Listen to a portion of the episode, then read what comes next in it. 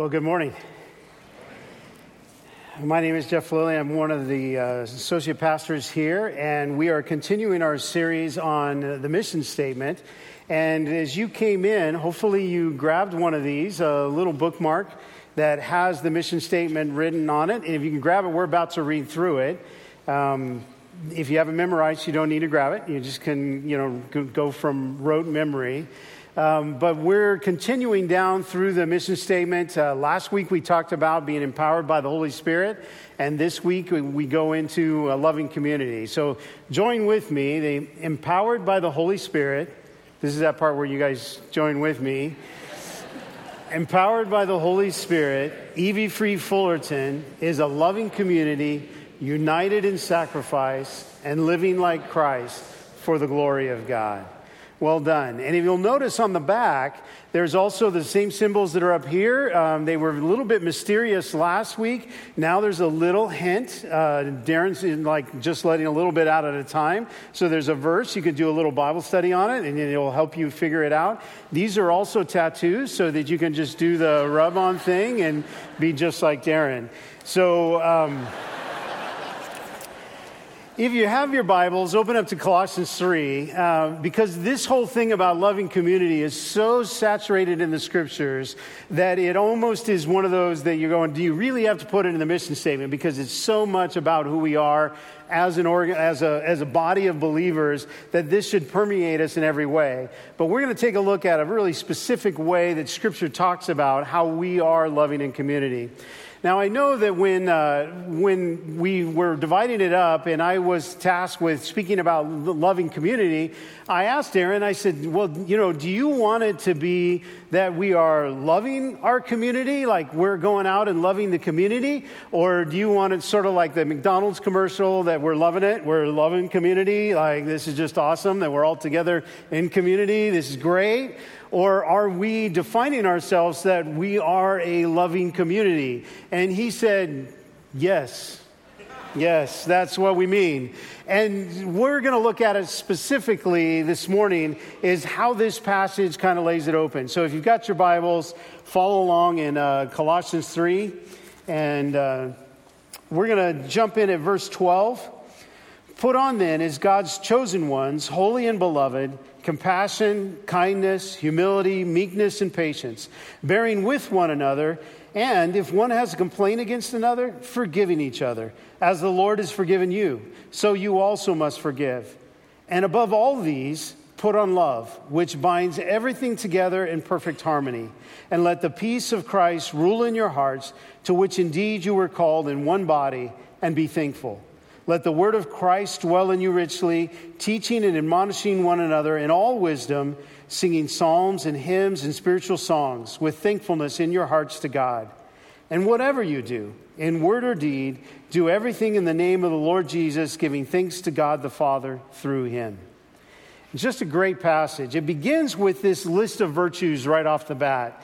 So, verse 12 put on then, as God's chosen ones, holy and beloved, compassion kindness, humility, meekness, and patience, bearing with one another. And if one has complained against another, forgiving each other as if the Lord has forgiven you. You also must forgive, and above all these, put on love. Put on these virtues. So, right off the bat, the thing that we've got to unpack here just a little bit is the idea of putting on these virtues. That we have this list of seven pretty cool virtues that you, you look at this and, and you stop and say, well, this is pretty good by itself that I would be compassionate, that I would be kind, that I would be humble, that I would be meek, that I would be patient, that I would be forbearing, that I would be forgiving. That's a pretty good list. And the putting on, by the way, just to, to give you a really quick metaphor, it's like clothes. You put them on, they become part of you. It's, it's something that you physically have to decide to put on you.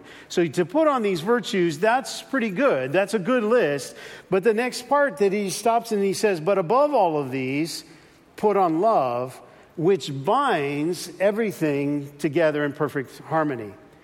This binds is actually a, a, word that means ligament. In fact, in the original language, it says it is ligament. That's the word that's used, a ligament. Now, to get this picture together, you have to understand that alone, these things don't function as well. They're not as good if you just have compassion. And I know this from my time at working at a rescue mission. We would have people that would go, I'm super compassionate about homeless people. And then I would see other things they were doing in their life, and they weren't very compassionate about other things in life. There are things like that that some people they, they care about animals and they just love pets. And so they're down at the, the animal shelter all the time being very compassionate about pets, but they're not compassionate about other things in life. So, compassion by itself isn't a standalone that solved all your problems. It's just one virtue by itself. And the same thing can be said about the others as we talk about meekness or humility. When we think about patience, the whole idea about patience is that you might have to stand in a line and you're thinking, I'm going to be patient. I'm going to stand in the line. And then you notice somebody come up and they cut in the line and you yell at them and you stop and say, Hey, what are you doing? Get in the back of the line like the rest of us. Be patient. Oh, for crying out loud and you weren't very patient. With them, you're being patient to stand up. In other words, these virtues by themselves don't literally transform us. They're things that should be a part of us, but it says, above all else, put on love because love binds all these together and makes them work together as a ligament, like a ligament, got it right? I thought, what the heck does a ligament do? And I went and had to Google, what does a ligament do? And sure enough, it makes sense. If you think about it, the very thing a ligament does is it's the, it's the fibers that actually hold bones together when they flex and do different things, the, the ligaments hold them together. So, for example, you have ligaments in your knee. And one of the things that happens is in my thigh, I have a lot of muscle and I have one big bone, the femur. You do too. And in that process, there's a ligament that attaches my femur to my calf uh, bones. There's two bones down here, and then all that muscle there. Now, by themselves, they're almost worthless. They just would flop around. But it's those ligaments that literally hold them together and keep them functioning just right. That's the concept of all these virtues being held together like a ligament that's got the two really important parts tied together. Now, think about this. We can take some of the best athletes in the world, as skilled as they are, as wonderful as they are, all they have to do is get a slight tear in their ACL, which stands for anterior cruciate ligament. It is a ligament with a slight tear, and at that point, they're out of the game, they're out of the season, they're done, simply because that ligament is not binding it together, is not holding it together. When it's functioning right, then I can do this, I can jump, I can spin, I can dance, I can do all of these things simply because I have a ligament. Because it's working, it's all held together. That's what these virtues do when you put on love. When you put on love, all the rest is beautiful. Not quite the way I dance, but beautiful still. It's the concept that when we look at this, this idea of being a loving community is that we're not just loving and we're not just patient and we're not just compassionate, but literally these things are bound together and it exudes out of us because we have put on love. And this is what we're going to be talking about this morning as we jump into this. So, the, the passage, as it says, put on, though, is something that becomes problematic because when it says, above all of these, put on love, put on is a command. It's not, hey, you might try this out. Maybe sometime if you're bored, you should try love a little bit. You could think about love. And it's like, no, it says you actually put it on. This is Paul. But Paul's not alone on this. So, Paul, as he's writing his letter to the Colossians, says it's really important that you put on love because all these virtues come together when you put on love. But he's literally pulling this out from what, something that Jesus said. So, if you've got your Bibles, jump over to John 13. And in John 13, we have Jesus saying something remarkably similar. And we're going to jump in, uh, let's jump in right at about verse 34 of chapter 13 of John.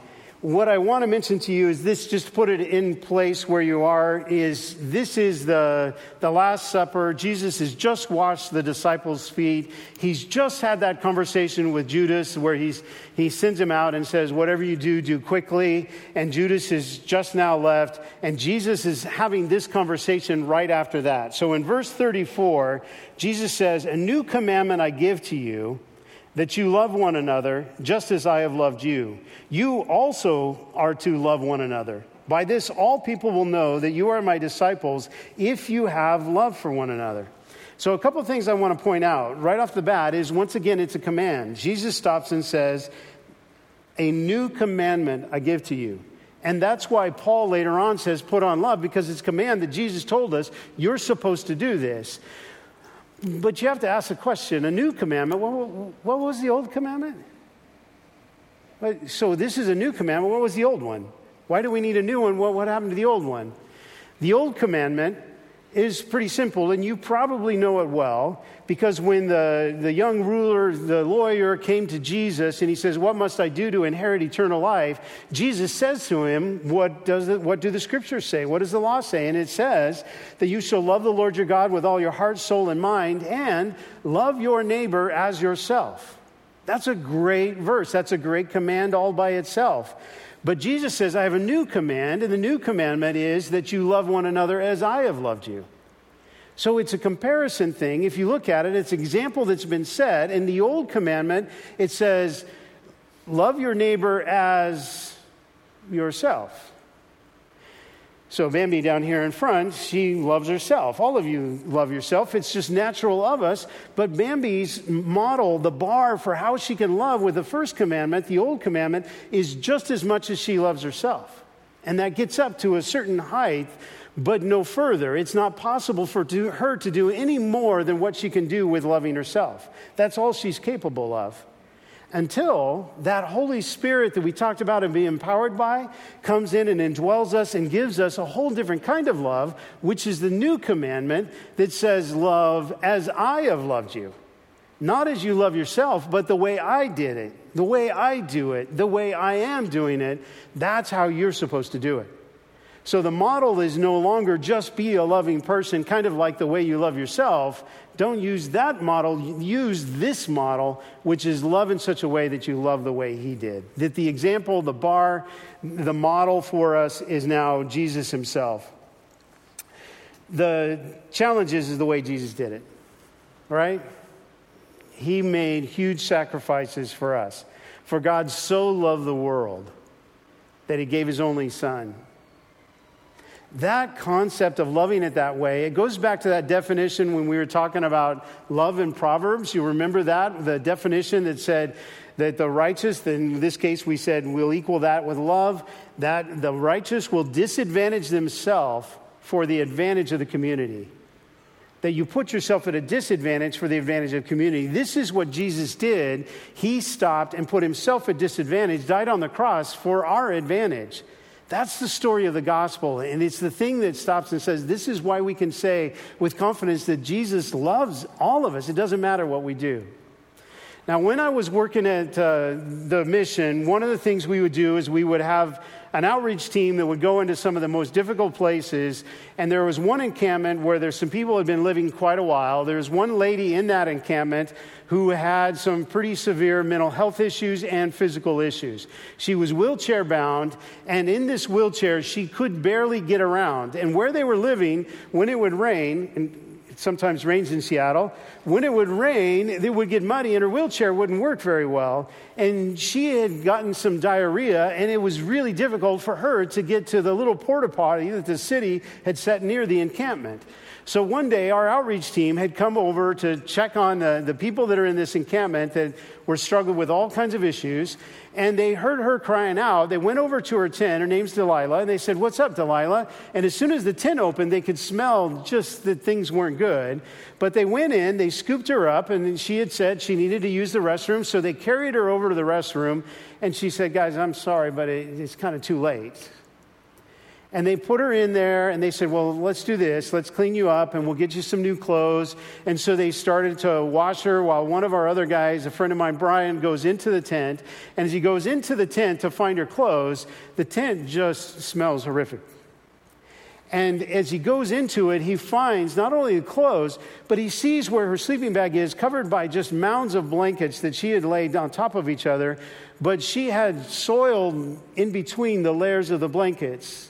And he doesn't know if that's days or weeks, but it's so bad that there are literally maggots in her bedding that have started to live. Now, here's the thing that story right now is really inappropriate for church on a Sunday morning. It's disgusting. It makes us feel bad. We don't want to be reminded of those kind of things, except that when we're talking about putting on love, when we're talking about what Jesus did, this is the example. It's the idea that when we have something that's unlovable, when something that's actually more repulsive that we want to back out of, those are the things that we're called to put on love to do something about. Because here's the question why does it command us to put on love unless somehow love has fallen off? Now, I don't know about you, and I think it's a good thing, but when I put on clothes, you can be grateful for this, they stay on. this would be embarrassing right now otherwise. But when you put clothes on, they stay on. So why is it that we're commanded to put them on unless they have somehow fallen off or unless somehow we've taken them off?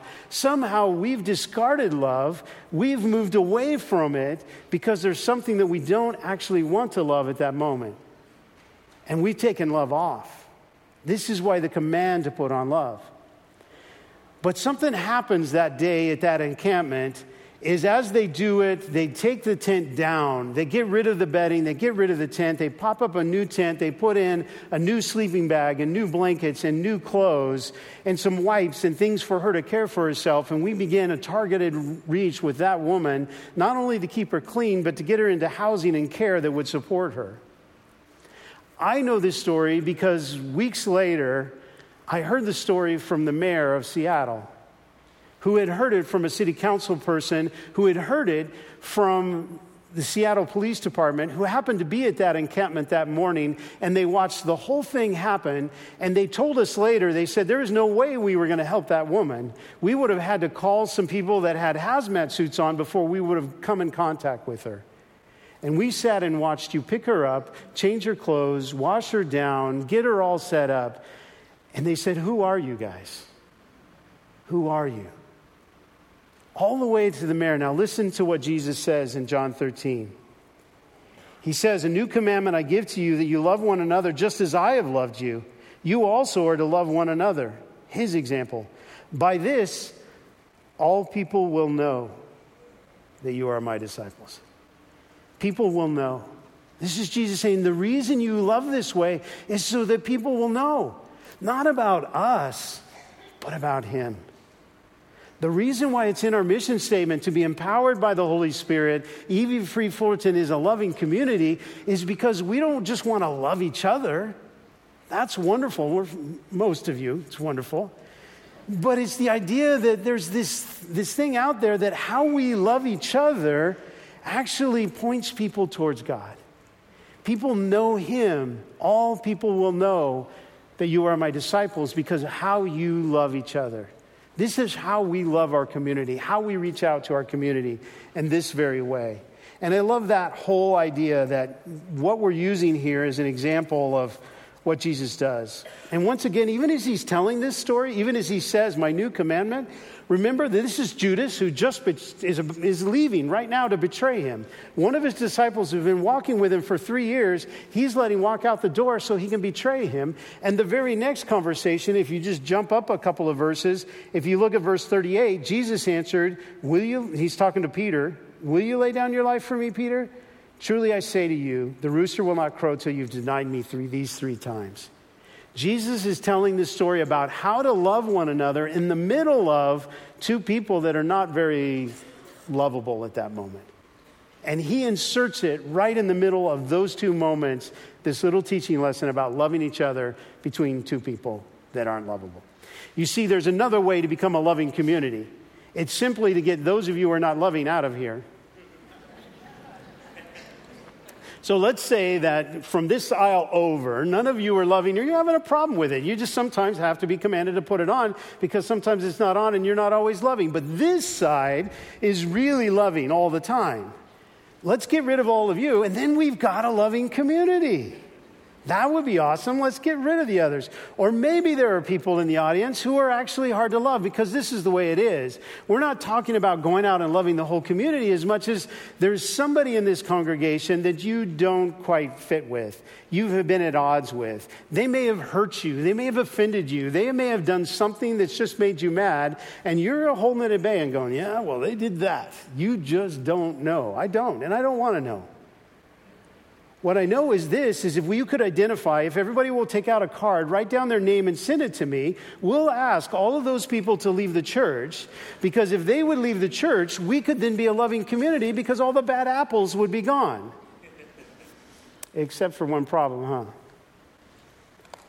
We're the bad apples. All of us. Every single one of us are a mess. We blow it again and again and again. And this is the kind of love that God has as He reaches into our life and says, I'm going to love you anyway, in spite of that. My years at Hume, we would sometimes work. We had 500 college students, and because they're college age, they're meeting their mates and the people they're going to marry. And so they meet somebody, they fall in love, and then they'll come to Eugenie and I, my wife, and they'll say, Hey, would you do some premarital counseling with us? And so as we did that over the years, we started to come up with illustrations. And one of the things we would talk about is how you move from this initial fall in love as a feeling to the actual thought and action of being in love and making an active choice but it happens when you stop and do certain things. You, you bring romance into a relationship, you do things more purposefully. And so, what we did was we wanted to give an illustration of that. So, we used what we refer to as a patented datometer because somebody would come up and go, I want to date this girl. What's the really best date I could give? And, and so, we would give an example and we said, All right, here's the patented datometer. And I'll, I'll use this as the middle line. And so, um, that's not good. Luckily, Jesus loves those bad apples. So the patent datometer stops and says everything on this side is not a date. Everything is on this side is a date. So that means that we'll use Darren and Shannon, and Darren, senior pastor, Shannon's like senior wife. So as they, we go, Darren is just simply trying to date Shannon and say, I love you, I want to romance you, I want to have a life with you, that kind of a thing. And so in the process, he's walking down the street one day and he sees her house, so he goes up and he knocks on the door, and Shannon opens the door and he says, What are you doing, Shannon? And she says, I'm watching Bonanza. And he says, Oh, which, which show is it? It's the one where Hoss gets shot. Oh, I love that show. And so he decides to come in and watch. Is that a date? Remember, everything on this side is not a date, everything on that side is a date. Where's Darren at? Is he on the date side? And this is always fun because there's the women are all going, nope. And there's a couple of guys going, yeah, that's good. This is great. So that's not a date. Darren comes up, knocks on the door. Hey, what are you doing? I'm watching uh, Hoss gets shot. Hey, you want to go for a walk to the park? Yeah, let's go for a walk to the park. And they take a walk down to the park. Is that a date? A lot of conviction there now, right? And this is what happens is that everybody's kind of like, well, so kind of sort of, but not really. Like if that's the date I get, I guess if if if I had to hang out with Darren, I'd do that. But uh, in general, that's probably not a date either, right? Watch what happens. He knocks on the door. You want to go to the park? She says yes.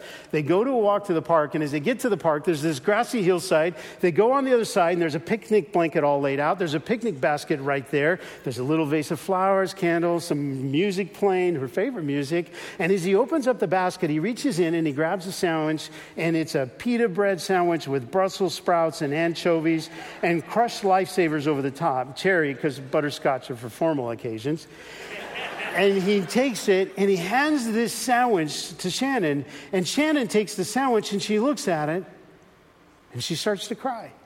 And she says, How did you know? This is my all time favorite sandwich, and no one knows that but my mom. Did you call my mom? You did. You called my mom. How sweet. That's so. Where's that at on the datometer? Yeah, do you hear that? It's people not going well a little bit. They're all pointing. You're way over on that side of the meter. Here's what just happened. Think about this. This is fascinating. This works with your marriage too. That's not the main point. But here's the, the, the fascinating thing about it. What made a walk to the park and an that walk to the park different. Was it the Brussels sprouts? What was it? Make plans. It's forethought and planning. The fact of the message that Darren gave isn't that you're hungry, isn't that you need some exercise, isn't that you need some flowers. It was, I'm going to take the time to find out who you are and what you like, what is it is that you need, and I'm going to do those things. The forethought and planning is what plays out, and that's what makes something romantic. That's what makes something loving. That's what makes this stuff work. This whole idea of a loving community says it's that. Now, if you don't believe me, think about it for just a second. In Ephesians 1 4, it says that before the foundations of the earth, God knew and loved us and chose us. Before the foundations of the, the earth. That's before most of you were born that before you were born, He's already planning. He's already thinking. He's already setting out the blanket. He's setting up the picnic basket. He's laying it out because He loves you so dearly that He's already made the plan. So that when you finally become aware of what He's doing, that He's love, all you have to do is fall into His arms and He's there and He's already done all the hard work. That's the story of the gospel of Jesus Christ. It's a story of romance, it's a story of a beautiful love. And this is what he's saying put on love. Be those kind of people. Be those people who are thinking and planning because this thing about love, it falls off. Unfortunately, I think most of the time is we take it off. The reason why we don't ha- why we have to be commanded to put on love is because we've taken it off. That love is an action, it's a decision, it's a choice. It's something that if we're going to do it well, we have to be thinking about it and say, I will determine to do this. We do this with our marriages. We do this with the people we care about. If we have a friend we really, really like, we decide, well, I want to do something with my friend. What could I do? And you plan a concert or you plan a dinner out or you plan something that it's the idea that when we get to this question about putting on love, it means that we have to stop and physically say, we're going to do this thing. Now, what I love about this church is that you're known for this. I have examples, things that I've seen over the years, but even more recently, as the teaching team was getting together to talk about this, this idea of being a loving community, I asked them, Are there examples of people that have been loving in this community? Silence. No, they actually had ideas right away. And one of them, uh, Jenny Keys, she said, uh, she told a story, and some of you may know the story better than I. I didn't know, didn't know the woman, I didn't know the story, but there was a, one of the congregation had gotten cancer. And at the memorial service, Jenny's there at the memorial service and had a woman comes up and starts talking about the woman who had passed away. And she says, This woman changed my life. And so Jenny said, Well, how so? And she said, Well, I never actually knew her very well. It's like, well, how did she change your life? And it was like, well, it wasn't her per se. It was the entire community that as she went into this time with cancer, the way this body of believers visited, loved on, took care of family, brought meals, were there in the hospital with her, were standing with her whole family through all of this difficult time. She said, I watched that and said, Who does that? What is this? Remember what Jesus said? All people will know. People will know that you are my disciples if you love one another. That's just a cool story, but it goes on. One of them, I got I, I don't even know this individual, but his name is Brian Witt. And Brian, you might even be here. I'm sorry for calling you out. But uh, apparently, Brian, on his uh, free time, when he has extra like discretionary time, he goes and visits old people that are in convalescent homes and nursing homes. On his own volition, his own choice, nobody's paying him, nobody's asking him. He's putting on love and going to visit people just to be there, just to love on them. What a beautiful picture of what this is. Um, there's another, there's a couple apparently here that literally does, uh, they invite, they plan ahead and they, uh, they print up little tickets for lunch and they invite people for lunch. I don't know where they're at, but I'm going to find it and we're all going to go back there and sit in that area because they invite you to lunch. They plan out the lunch tickets and if you get one of the lunch tickets, you get to go to lunch with them and they have a little garden lunch. That sounds wonderful. Let's all go. That's cool. One last example. Uh, when uh, Eugenie and I were going through a tough time, because we were in the camping ministry for a while at Hume Lake, we knew Bob and Carol Craning because of their time in the camping ministry. And so, as we were going through this tough time, uh, we were talking briefly with them, and they said, Why don't we grab dinner together? And they gave us a night and a long night, and we spent hours just investing in us, ministering to us, praying with us, but really just being friends. They put on love. Well, this last week, Bob Craning um, had some health challenges and had to go into the hospital. And as he had to go into the hospital, I started to think about Bob, and I started thinking about this of how would we put on love for Bob Craning, who's put on love for all of the rest of us so many times. Many of you know Bob and Carol. And I shared this illustration in the first service that what we ought to do is if Bob, who's done so much for us, Bob and Carol have done so much for us, what would we do for them? How would we show them our love? That it takes forethought and planning. We have to make a decision. If we're going to be a loving community, we have to decide to do something. So I encourage the whole service to think through what you might do, whether that's a visit, a phone call, a note, something like that. But I'm going to change it this time, and here's the reason I'm going to change it. After the first service and towards the beginning of the second one, I looked out the windows and here's Bob and Carol, and they're coming in the door. And I'm thinking, oh, man, they just spoiled my illustration. So I've asked them to leave. No, I didn't. but what I want us to do is imagine that they're not here. And instead, if any of you have been somehow impacted by Bob or Carol, would you raise your hand? Those of you who are raising your hand, would you put on love? Would you commit to write a note to, to describe how much they've meant to you? That you plan, you decide, you make a choice to say, I'm going to put on love regarding the Cranings, whether it's Bob or Carol, and write a note to them. I would love it if we would flood them with 150, 200, 500 notes that would say how much they mean to us. It's not the number. What's most important is that by us doing it, Jesus stops and says, You're showing my love for you to the rest of the world. The bottom line, as we look at this, this is a command. It's not an encouragement. It's not something that he's saying you ought to consider doing this. He's commanding all of us to put on love. So we're going to give you some time to do it. And I will tell you that as I've been studying these passages and thinking about it and praying about it, that whole part that Darren talked about by being empowered by the Holy Spirit, remember the the rockets attached to the roller skates kind of thing, that it just is power, it changes who we are. We're going to ask you to be crying out, that the Holy Spirit would point out who in your life you need to love. Who in your life are you holding at a distance? Who in your life are you avoiding because of the unpleasantries, because they hurt you, because you need to forgive them, because you need to ask for their forgiveness? I don't know what it is. I want the Holy Spirit to do that. But we're going to give you time this morning to literally stop and pray, hear out what God is laying on your heart, and then come up with a plan, a way that you can choose to act to begin to redeem that relationship. And I will tell you, I have a letter that's to somebody in my life that I have to reach out to. And it's already written. I didn't write their name on it because I didn't want you to see who it was, lest you're in here, Bob. And, uh, you know, it's. You get the, you get the assignment. Put on love. Will you bow your heads with me?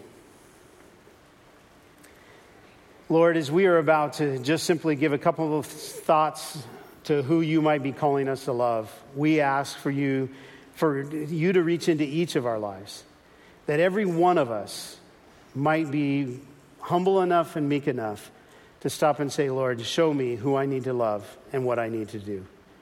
And the Lord give us some creative ideas on ways we can indeed purpose to reach out to those we need to love. And Lord, by that, that all might know you.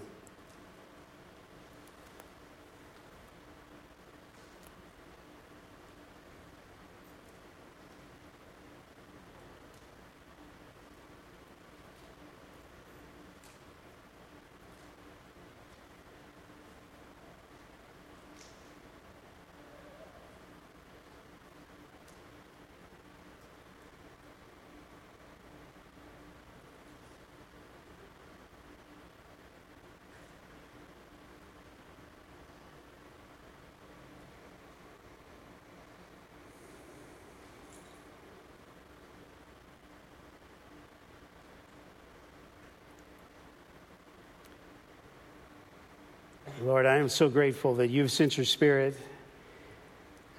that does indeed convict in all areas of sin, righteousness, and judgment. And even now that you're whispering to so many of us of ways that we can be loving. Lord, may we remember that we have to do this again later today, tomorrow morning, tomorrow afternoon. That putting on love isn't just something that we've been commanded to do, but Lord, it's a beautiful way to be in a loving community. Lord, may you continue to transform each of us, empowered by your Spirit so that we would be known and recognized as followers of you, that more may come to know you and know your Father who sent you. We love you, Lord, and thank you for your love. And we ask these